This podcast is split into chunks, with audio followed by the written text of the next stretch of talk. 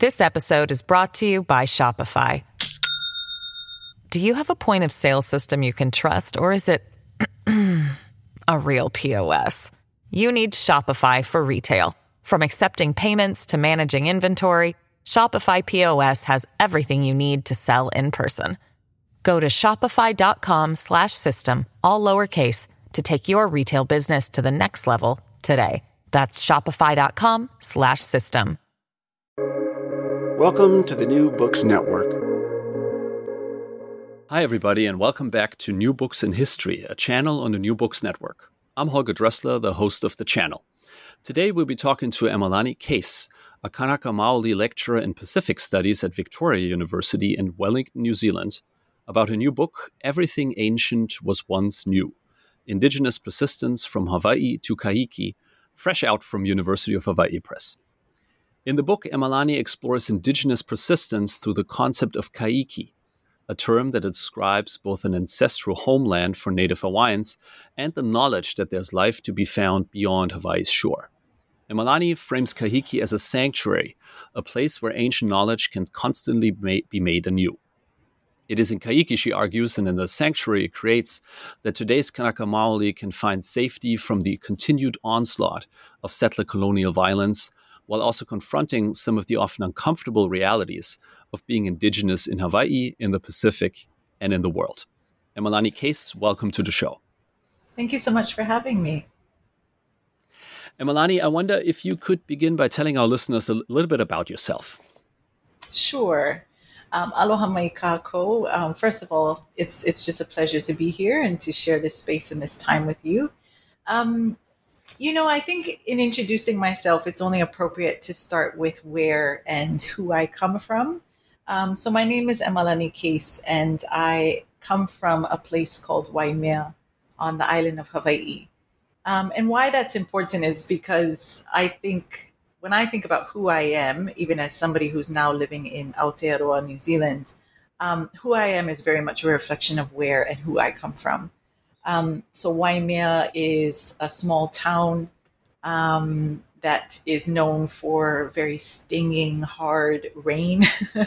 um, and I like to think that I was sort of shaped and um, kind of trained in that rain growing up. Um, what that means, you know, I think I keep interpreting and reinterpreting over time. But um, prior to European contact, one of our prominent chiefs, Kamehameha, used to train his soldiers in Waimea, where I come from, mm. um, because of the rain. And the rain actually has a name. It's called the Kipu'upu'u rain. And he named some of his soldiers after that rain. Um, so they would train in these kind of harsh conditions. Um, and I often wonder what that, that rain trained me for growing up. Um, I don't know if I have a definite answer, but I, I, I there have been times in my life where I think, oh, maybe that rain was was training me to withstand some um, some pain here and there, or to withstand and, and endure some um, deep and heavy issues. It's something that kind of evolves as I as I grow. But that's where I come from, and um, you know, to kind of introduce you to again where I come from and how that shaped me. Um, my mountain is Mauna Kea um, and my my rivers are Waikoloa and Kohakohau. Um, my hillsides are Hoku'ula, Oa and Pu'uki. And I and I mention all of that because who we are as Indigenous peoples is so intimately connected to where we come from in our landscapes. Um, the mountain Mauna Kea, I also wanted to mention because Mauna Kea um, is something is a mountain I talk about a lot in the book. I talk about the ongoing movement and effort to protect Mauna Kea from desecration. Um, Mauna Kea is not just my mountain, it's my ancestor, something that I, I view myself and experience myself as being genealogically related to. Um, so that's where I come from and, and who I come from. I come from um, from Hawaiian ancestors and non-Hawaiian ancestors, and I have a you know a genealogy that is quite mixed and diverse. Um, but you know, more, more immediately in my immediate family, I come from people who are activists and who modeled what it means and what it feels like and what it looks like to constantly stand for the protection of place, what we call aina, um, and to stand for Indigenous rights. And so I, I, I, this book wouldn't be possible, my work wouldn't be possible without the places and the people that have fed and nourished me. Um, and that actually continued to feed and nourish me even while I live um, thousands of miles away.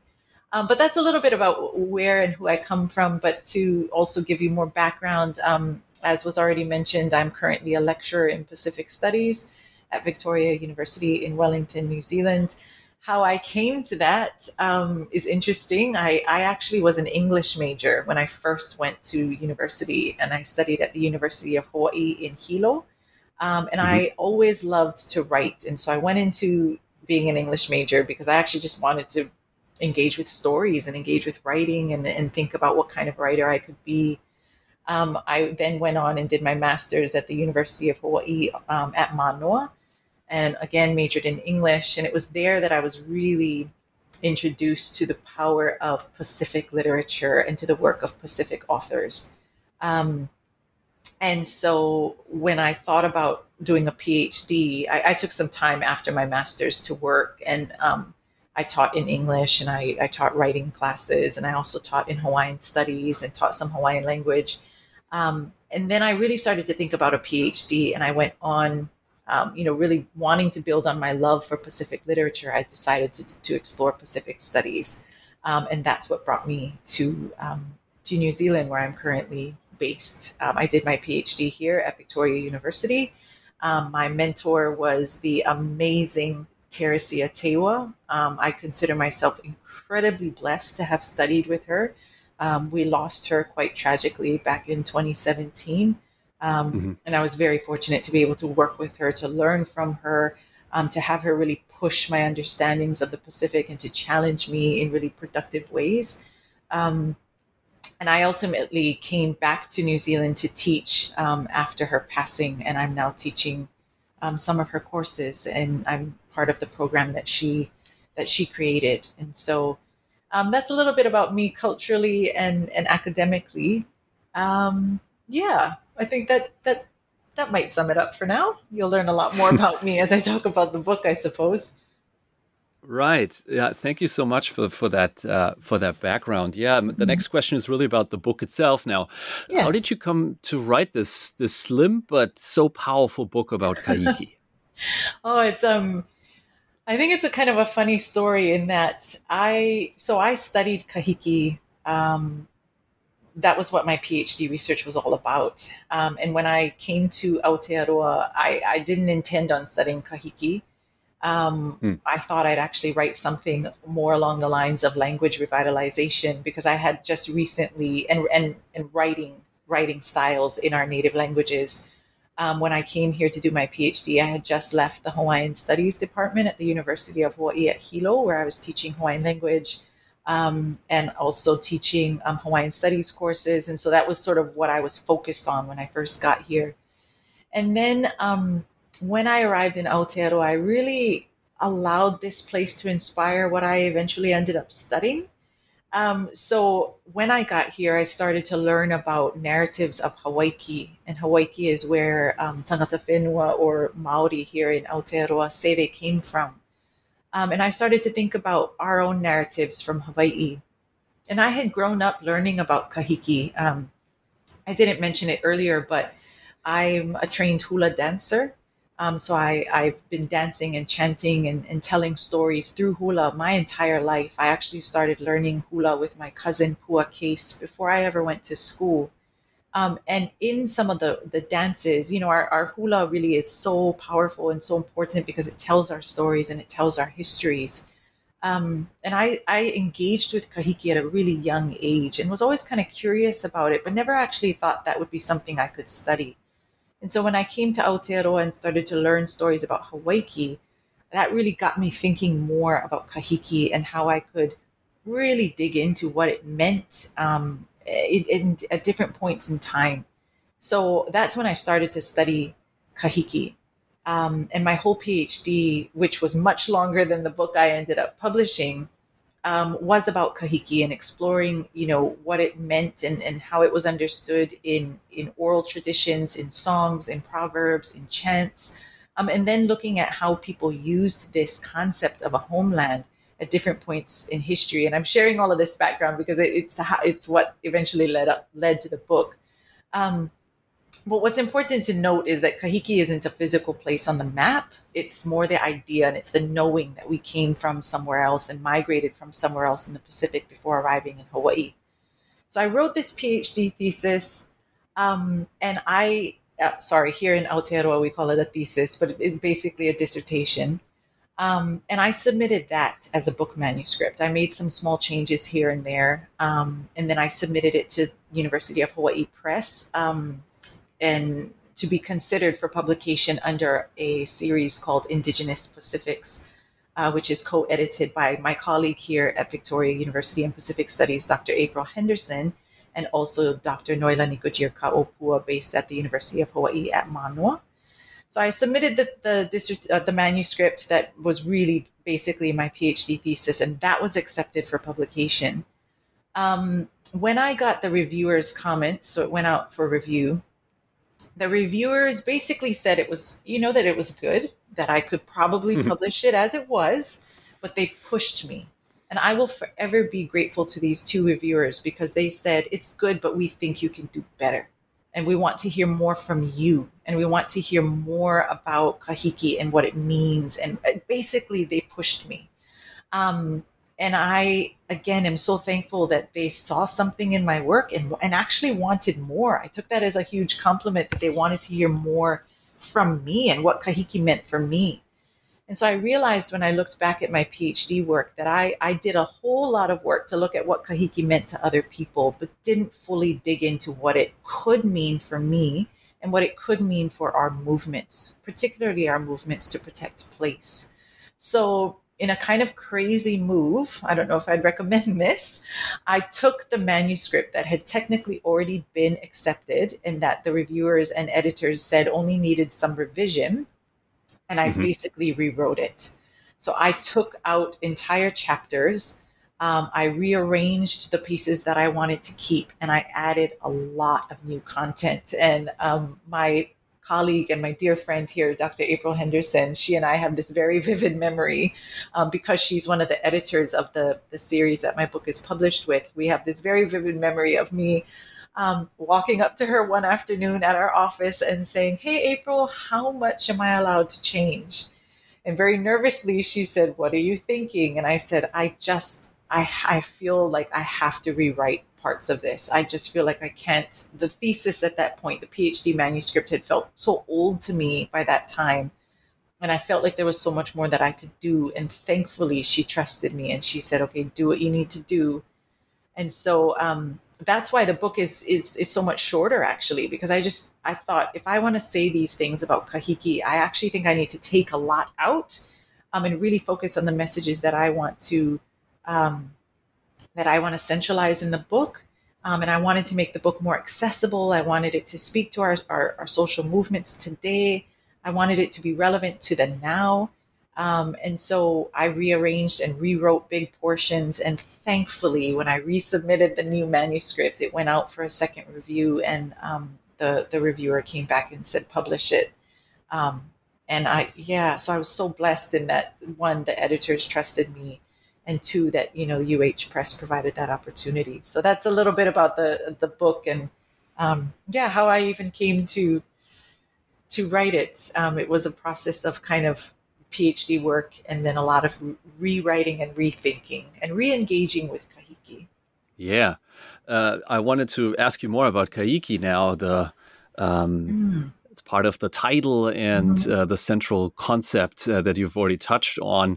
Yeah. It seems like you're not the only uh, scholar that has recently returned to Kahiki. Um, Kealani Cook's recent book yes. Uh, of the same title, Return to Kahiki, mm-hmm.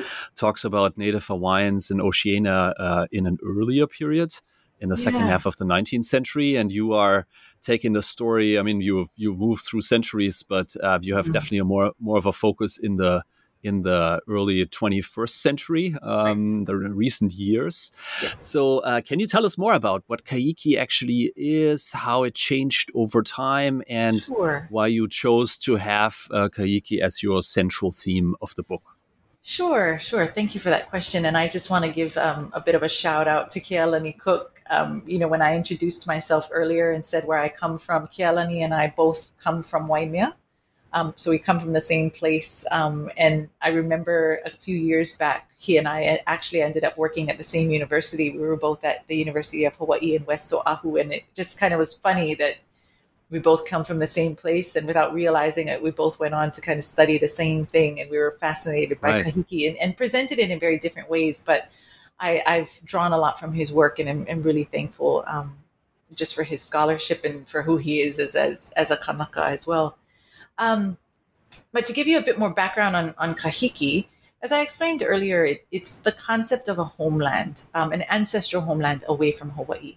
So we can find in our in our um, archives of songs and chants and dances and prayers, even and proverbs, we can see references to Kahiki. And why I say it's not really a specific spot on a map is because you can actually see people refer to kahiki and and then um, kind of clarify afterwards that that it, it, kahiki doesn't mean Tahiti. It could mean Tahiti, um, which is often the assumption that people make, but it could also be so much more. And so I mm-hmm. understand kahiki as being again this knowing that we migrated from somewhere else and that this that we have this base in the Pacific. Really importantly, though, when Hawaiians after European contact Kahiki eventually over time evolved and it wasn't just used to refer to this ancestral homeland, it was actually then used to refer to any place outside of Hawaii. So Europe could be Kahiki, America could be Kahiki, any place outside of Hawaii could be Kahiki. So you see, as Kanaka, as Hawaiians had these evolving engagements with the outside world, Kahiki evolved with them and became the term that they then used to explain their changing experiences with the world. Um, in the you know the in the 1800s, um, around the time America is in Hawaii and and they you know you see the overthrow of, of the Hawaiian monarchy in 1893, the illegal overthrow of the monarchy, and the later annexation. You can find in the Hawaiian language newspapers um, and there were many, many Hawaiian language newspapers, and there was such a, a wealth of literature being um, developed at that time. You can find people really playing with kahiki and, and using it in strategic ways to express either their loyalty to the monarchy um, and therefore their their protest and resistance against um, American imperialism, or sometimes their support of American of America coming into Hawaii. So you see, what I took away from doing that research in the Hawaiian language newspapers is that you saw Kanaka Maoli who were empowered enough to use these old concepts strategically, you know, who didn't look at these concepts and, and say kahiki is something that can't be touched, that can't be changed, but rather looked at it and said, how can I continue to use this concept, just like my ancestors have done, to now explain what we're experiencing today? So you could see people saying, hey, kahiki is like this Pacific um, homeland, it's our connection to the Pacific. So maybe we can use Kahiki to turn our attention back towards the region that we are a part of. And that was used as a means of resisting, again, um, American encroachment. But at the same time, you can see other people saying, well, Kahiki is also everything outside of Hawaii. And so you could see people kind of reinterpreting old proverbs and old prayers that talked about kahiki and then would say things like, well, America does have a place in Hawaii. Our kahiki, our kahiki narratives have proved that. Um, so I was really fascinated with those changes. And that's what I really looked at in my PhD um, or while I was writing my PhD. And so when it came time to really revise the book and rethink the book, I thought about what kahiki could mean for us today. And I and I'm very honest in the book in that I say kahiki isn't something that people talk about all the time. It's not a term that we use all the time. It kind of exists in our memories um, and in our you know our chants and proverbs and etc. But it's not something that you'll find Hawaiians talking about all the time. And so I had to ask mm-hmm. the question, and I asked the question in the book, you know, if it's a term that we're not always using, does it need to be? Is there purpose in reviving it and trying to, you know, reinvigorate it um, for for contemporary times? And I, I do think it's such a powerful concept So what I tried to do the, in the book is kind of propose new ways that we can continue to use it and give it new function, actually.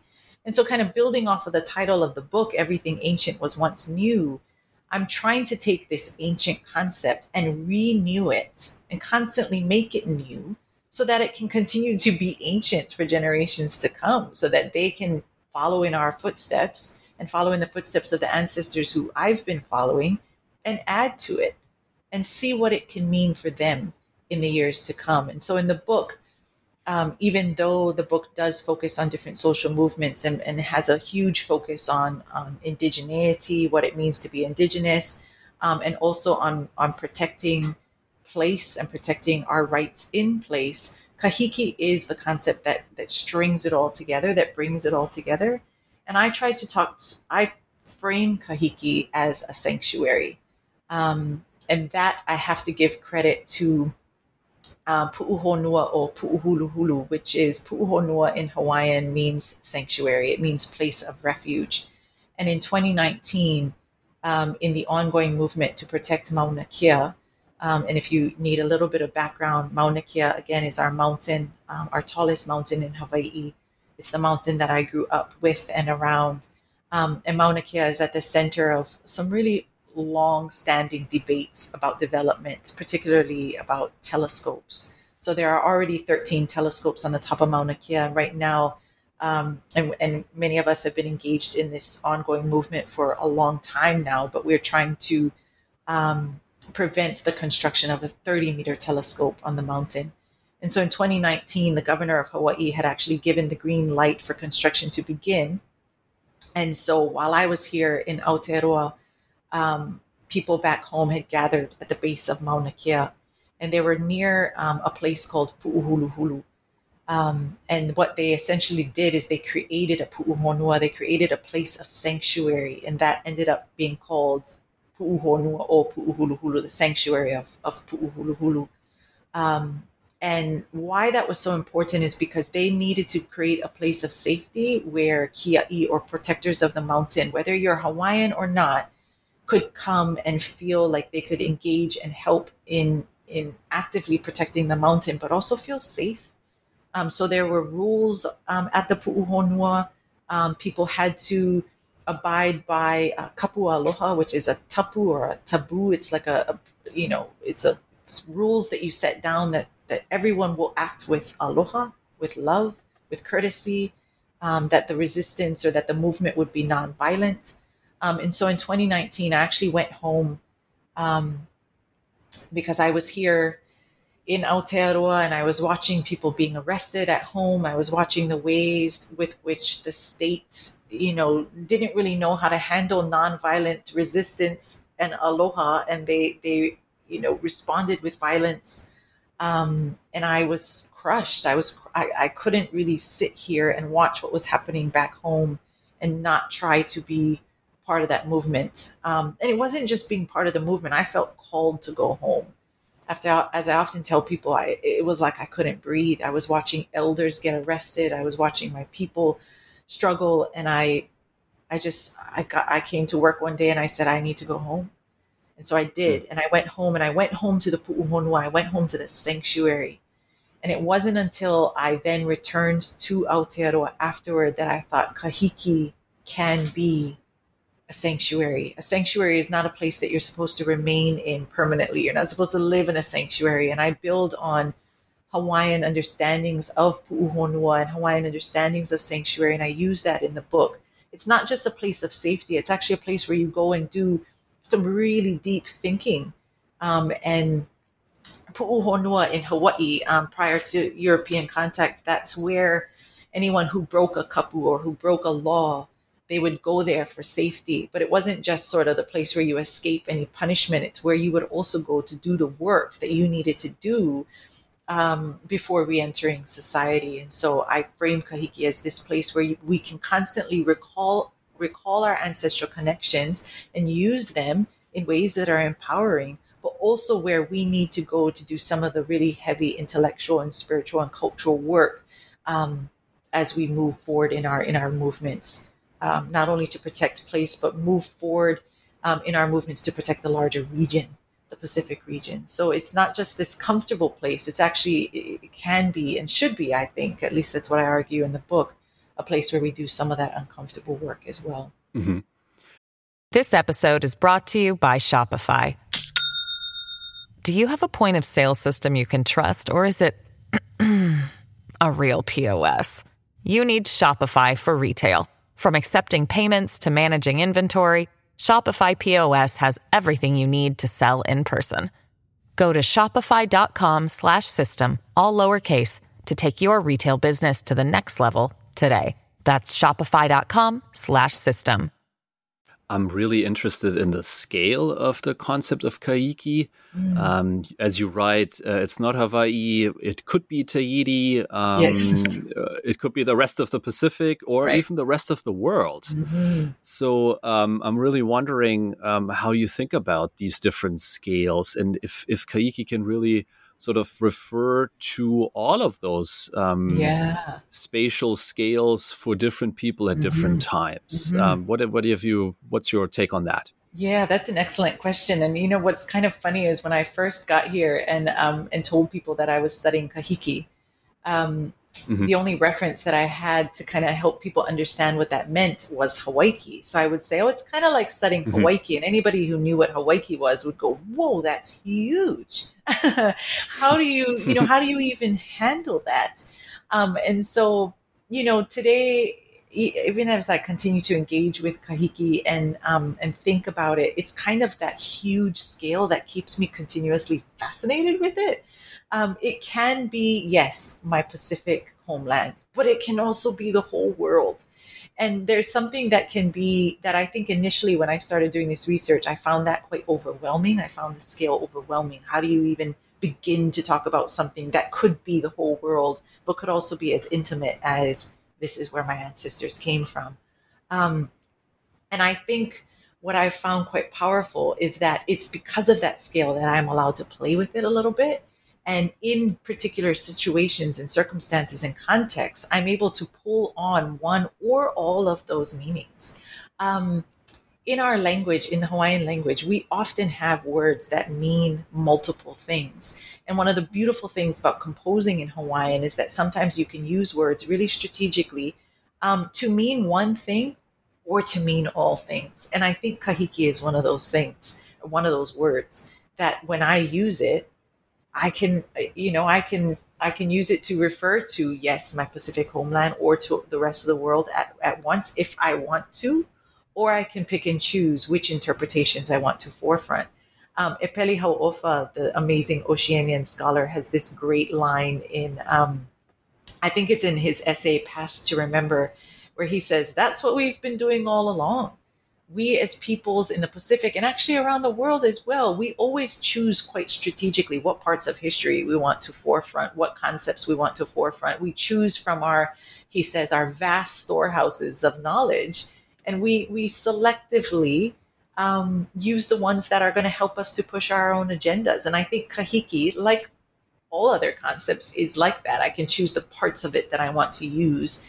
Um, depending on and how, depending on how I need it and how it's going to help me to push particular um, agendas, as as Hau'ofa says. So um, I'm trying to remember what your initial question was, but I I think just in thinking about the scale of kahiki, um, what once was quite overwhelming and, and kind of daunting for me has actually I think given me the permission that I needed to um, to propose new ideas you know because it's so massive mm-hmm. i could add to it um, and make it even bigger you know but in in the book um, I, I focus on multiple interpretations of kahiki but one of the things that I, I i'm really drawn to is the fact that it's a non-physical space um, and i think it's in the last chapter where i get into the idea of or the power of having these non-physical spaces you know having more of these ideological spaces that we can continue to visit and and, and that aren't um, going to be threatened in the same ways that our physical lands um, and spaces are, are threatened um, with ongoing settler colonialism and you know et cetera. So i think there's kind of power in in trying to learn how to navigate and, and and this is something i'm still trying to learn how to do but how to navigate these non-physical spaces um, and, and to see what they can mean for us today. That's fascinating. I I wanted to follow up on an, a point you made earlier that uh, the concept of kahiki is not used in everyday discourse. That's that's yeah. from sort of the mm. middle of your book, mm-hmm. and um, you mentioned this, um, and I was wondering why that is. And um, mm. what do you think the chances are that your book and maybe other books also and other conversations in other settings um, could help to reintroduce the term kahiki and also the uh, sort of philosophy and the thinking around it. Mm. Yeah, you know, I, I, like I said earlier, because I, I grew up dancing hula, I knew about kahiki, and I think kahiki often exists in mm-hmm. those mm-hmm. contexts, you know, hula contexts, or people who um, engage in learning um, histories through reading oral traditions, etc. You'll you'll often have an awareness of it, but it's not often used. It's not used in, in everyday conversation, and and there could be multiple reasons for that. Um, if I just had to kind of guess, I think one is the fact that you know um, at one time our language was was banned and outlawed. And so not everyone speaks hawaiian. And, and if you don't speak hawaiian you don't have the same kind of access to resources that talk about where you come from and that use terms like kahiki. Um, if you're not in a in a hula school for or a halau and you're not actively learning these things you might not even know it exists. Um, you might not know about the concept of kahiki. So there's there's that. Um, but also i think with colonialism and with with being um, occupied by the by the United States. Believe it or not, there are a lot of people who whose uh, whose associations are strongest with the states, you know, and so there might not be as as much of a need to think about kahiki and where you come from in the Pacific because you just understand mm-hmm. yourself as being American. Um, and so, you know, part of of why I value the work of people like Kealani Cook and, and David Chang as well, who I, I mentioned in the book, is because they call us back to the Pacific and they help us to remember outside of those contexts of hula and, and mele and oli or chant and dance and song that we have these um, that we have these Pacific connections. And another person who I want to mention who um, and I think this is really important because she very recently passed away is Haunani-Kay Trask.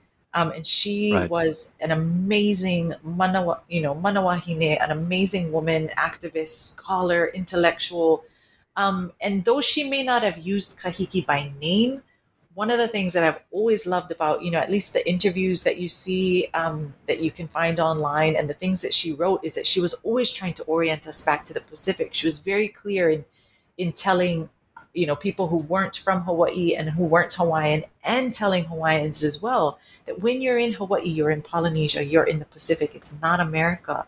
And though she may not have been using the term kahiki, she was talking about kahiki. She's talking about if, if you understand yourself as being in Hawaii and then as being as in the Pacific, you're calling upon those those ancestral connections. You're calling upon upon kahiki, even if you're not using the term. And so part of what motivates me to continue to use kahiki is I feel like it gives people the language, it gives people that term that then can encapsulate those ancestral connections, that belonging to the Pacific region, that sense of obligation to the Pacific region.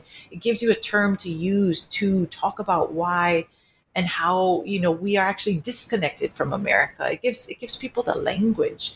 Um, so again, there, there there might be multiple reasons why we're not using it all the time. One, I think sometimes people just don't even know, um, and other uh, on some level, I think we just we're out of practice. We haven't been using it. We haven't been thinking about it enough outside of of, of particular contexts. And so, putting kahiki into a book like this and really trying to build on the work of people like Kealani and, and those who've who've written about kahiki before him is to normalize it in other spaces and to hopefully get other people to start using it and, and thinking about it and expanding on it um, and giving us their own interpretations as well because i do think it's a really a really powerful concept um, that that's ours and that we can own and that we can continue to shape and recreate um, for the future. Yeah.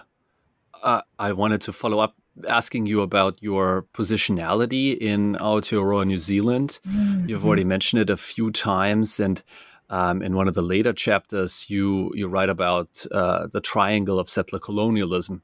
Yes. Settlers, indigenous people, um, and I think to Vera, according to Veracini, exogenous others, which, yes. sounds a little bit um, uh, uh, sort of generic uh, and right. Uh, and vague. and Yes. you prefer the term arrivants. Um, if, I don't know if you pronounced that correctly. Yes. Um, and you see yourself as an arrivant um, coming from Hawaii to Aotearoa, another um, settler colony. So I wanted to ask you about that uh, and uh, how that uh, has shaped your your research uh, with this book. Um, And uh, what that, what your book can also, I think, uh, you know, how it can change the conversation about um, uh, trans-Pacific sort of settler colonialism and resistance against it. Mm, thank you. Um, yeah, moving to Aotearoa has just oh, it's taught me, it's challenged me in in ways that I've um, that I think have been quite generative for me. Um, it's pushed me to really think about indigeneity in ways that I never would have been challenged to think about at home. At home in Hawaii, I am the indigenous person. Um, so when I moved to Aotearoa, I I just really had to think about what that meant. Um, what does it mean to be to identify as being indigenous, but to no longer be living on the land that you're indigenous to. Um, and so, in one of the chapters, um, I do write about that, and I, I take some time to explore my own positionality here. And the reason I do that, and how the reason I do that in the book, and how that relates to kahiki, is because sometimes when we draw upon these ancestral connections um, and this knowledge that we, we are related to one another, sometimes we can actually use kahiki in or other terms, you know, other Pacific peoples have different terms, whether it's Hawaii or another or another name. We might use those ancestral connections in kind of damaging ways. Um, in other words, or to give you an example, I could move here and live here and say, well, we're all part of the Pacific. And so that gives me certain rights. And that means that I can kind of claim a certain kind of belonging here. I've actually heard people say, well, we're all indigenous to the region. So, you know, that, that should afford me certain cer- certain rights here. And I, I don't think that that works. Um, and so when I moved here, I said, I don't want to lean on kahiki to make myself feel too comfortable. I actually want to use kahiki to challenge myself to really explore my positionality, to do that kind of uncomfortable work. And that goes back to what I said earlier about sanctuaries, not just being these peaceful places where you're, you know, relaxing and it, it, everything feels good. Sometimes you actually have to do the work um, before re-entering society. So in that chapter, I try to do some of that work to understand who I am in this place. Um, and I tell a, a, bit of a story in there about how when I first came back to Aotearoa, because I studied here initially and then I moved home and worked for a little while and then moved back when I got this position. And when I moved back and, and went into this role here at the university, I was pretty insistent in, on calling myself a settler. Um, and what I found is that it actually made a lot of people uncomfortable. It made my Pacific friends uncomfortable, but but perhaps I don't want to say more important importantly, but more. Um, I think this this helped me to kind of push my analyses of of settler. Uh, it made my Maori friends uncomfortable. Um, and what I realized is that, and, and many of my Maori friends were like, no, like we acknowledge that you're not from here, but don't call yourself that. We don't like you calling yourself that. We want to call you this. And so some people would say, we actually would prefer to call you manuhiri, which is like a, you know, a visitor or somebody who isn't from here or a guest. I had other people who said, no, you're tuakana. Tuakana is like a reference to an older sibling. Um, and so they, they would draw on these, these connections and these this, knowledge of ancestral connection in the Pacific, and they'd give me other names. And I was a little bit resistant of those names at first because, again, I didn't want to make myself feel too comfortable in a country that isn't mine, um, where Indigenous people are still oppressed and marginalized and and need to be supported in their fight for and their their stand for. Um, for Tino Rangatiratanga, for self determination and sovereignty. And so I didn't want my positionality to get in the way of that. But what I learned in the process is that when I insisted on calling myself settler, I then re centralized or centralized the settler state as being the organizing, you know, entity around which I understand myself and organize my life and the lives of those around me. And so I had to challenge myself to think beyond the settler and indigenous binary and so that's where I found, you know, Veracini's work and, and his use of the term exogenous other, which is quite vague and is quite broad. And, and I kind of talk about, you know, in the book why I don't go into kind of really breaking that category apart. Um, but I did find, you know, there are other scholars who use the term arrivant. Um, and so I, I, I liked to use, I, I kind of adopted that that term in in the book because I think that it challenges us as um, uh, um, in her book Staking Claim, Judy Rohrer talks about you know w- thinking about what it means to arrive in places and the consequences mm-hmm. of our coming to place. And so I, I liked her articulation of that, and that's why I started to use that term. You know, you can't fit everybody into this these two categories of settler and and and, and indigenous. There are people who fill these these kind of in between spaces. Um, and that can be said for any settler colony. And so I started to think about this the potentialities of this third category, arrivant or exogenous other, knowing that it's incredibly complex, that it is an umbrella term that is being used, um, and it, and it you know it's helpful, but it simultaneously kind of flattens diversity. But I started to use that term and adopt that term so that I could constantly hold myself accountable and constantly question what it means to be here. What does it mean um, that I've arrived here, that I've come here? What are the consequences of my coming? Um, and and further than that, if I if I'm going to hold myself accountable to arriving and being here, what does that mean? What does that look like? Um, how do I stand in solidarity with with with Maori, with Tangata Whenua? Um, how how do I continue to hold on to my own indigenous identity while also recognizing where I'm where I'm at? Um, and so that chapter kind of digs into um, me exploring my own positionality and i and I, I don't think i've figured it all out it's something that i continue to explore i'm actually working on a co-authored piece right now about, about positionality um, with three mm. other writers and so um, yeah it's something that I, I, i'm just yeah continually trying to work through and think about and i think just that the purpose of that chapter is to kind of just put out these um, these questions and these considerations, hoping that other people will, will also pick up the conversation and, and think a bit more critically about where they are and what it means to be there, whether they're indigenous or, or not.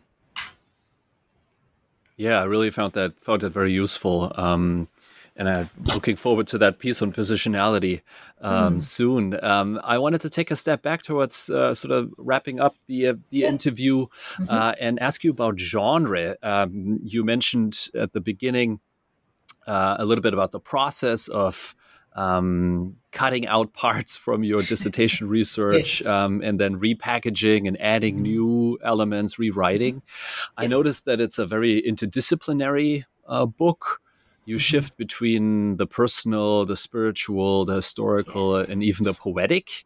Mm. Um, the um, book starts with uh, a poem uh, written by yourself with the title of the the book as well.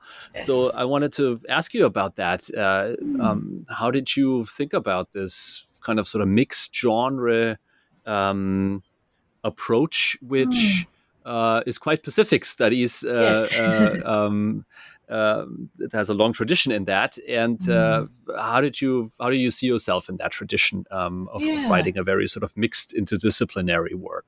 Right. Thank you. That, that's an excellent question. Um, I, yeah, as you mentioned, I'm I teach in Pacific Studies. Pacific Studies is quite interdisciplinary, um, so we encourage our students to, you know, to bring the multiple voices and perspectives and and um, and disciplines together, you know, we we acknowledge and we honor um, the power of poetry and the power of arts, and and how that should sit alongside the power of the journal article and the book um, reference and citation, and how citing your ancestors and your and the an interview with your grandmother is just as important as as citing you know something that is is published in, in the library. And so i think i just naturally started to do that because of my work in pacific studies um, but in terms of the voice and, and how personal it is, um, I some oh I can't remember the year, but some years ago, actually while I was doing my PhD research, I started a blog, um, and the the blog was really just my way to kind of write one because I love I actually love to write. It's it's one of my passions. Um, but was also a space where I could kind of work through some of the things that I was thinking about in terms of my PhD. Um, and when I submitted my PhD um, work and, and as a book manuscript, the two editors of the of the series Indigenous Pacifics came back and and what I now see is actually the biggest compliment. They said we like it, but we'd like it to also sound more like your blog. And on the blog, I am really personal, and I mix things together. And there's poetry in there, and there's personal essay, and there's and then there's you know there's research, and I mix things together. And I think in the blog, it just felt natural. You know, you don't feel like you're confined to any particular rules and you're not limited because it's your space and it's not being you know you can do whatever you want basically and and i yeah i just thought that that was such a huge compliment that they said we love the tone and the voice and the and and the the feel that we get from your blog can you bring more of that into the book um, and so when i started to revise it i just actually took um, i took that as inspiration and i said you know how would you make this sound like an extended blog a really long blog? And and what i appreciate about their feedback in terms of you know making it sound more like the blog is that when i started blogging and i started to put posts up um, you know i had a really small reading. It was more, mostly my family reading it and a few a few friends and then over time more family members started to read it and i'd, I'd have aunties who would um, you know didn't want to read it on the screen and so they would print out all of my blogs and they'd read it and i I loved the fact that it was accessible, um, that it wasn't something that you know people would look at and go, "Oh, this is too academic," or "This is just for university people." It was open to everyone, and so right. when I wrote the book, I wanted to make sure that it it was academic and it was rigorous, but that you know that but that it was also accessible. And even if people just read the poem or or just read bits and pieces, I hope that anyone and everyone um, can find something in it. And so, and that's, so that's kind of the thought that, that went into it. it. It is this interdisciplinary because that's the field, you know, that's where I come from in Pacific studies, but also, um, I wanted it to be something that, that spoke to people um, in the way that a, that a personal blog does. Yeah, I really love that about the book. Um, reading so many straight up academic books, uh, which yours is is as well, but it's also yeah. so many other things. Um, mm, so that was really a refreshing uh, read. Um, so you just finished this book, just came out earlier this yeah. year. Um, I wanted to end really by asking you what else you're working on. You mentioned an article on positionality. Uh, mm-hmm. Uh, what's what's next for you? Where where's the next uh, uh, step in this in this journey for you? You know, um, a few weeks ago, I got um, a, I've been I've been getting some beautiful emails from people who've read the book, and, and I got an email from someone who I, I just highly respect and highly regard, and he said, you know, I can see you developing Kahiki even further. Um, uh-huh. He was like, I love the book, and I, I could see you even expanding more, and and so there is something there that you know I thought, wow, I, I could see where Kahiki takes me, and and how it helps me in the future. And, and I, would love to explore what else I have to say about it. I know there's heaps more. Um, I am so in terms of big book projects, I, I'm still kind of dreaming at this point. I don't know where exactly I want to take it, but I do know that hmm. when I wrote the book, um, it was 2019 and then 2020 happened you know and there's right. so much happened in 2020 with covid and you know the black lives matter movement and and um, in 2020, I spent a lot of time engaged with uh, engaged in activism against RIMPAC, which is the Rim of the Pacific military war games that happen in Hawaii every other year. And so my work lately has been focused on militarism and de and demilitarization, and that doesn't come across very strongly in the book. Um, and so, you know, I've been thinking about, you know, how Kahiki can help us to work through these other things that I that I didn't really talk about in the book. Um, and so we'll see if that if that you know comes out in, in book chapters or articles in the future or if it develops into something something bigger i don't know but i'm kind of excited to see where yeah where kahiki can take me uh, in the future kahiki the sequel uh, those all sound like like amazing projects. Uh, uh, Emalani, I wanted to thank you for being on the show today. I really enjoyed it. Take care. Thank you so much.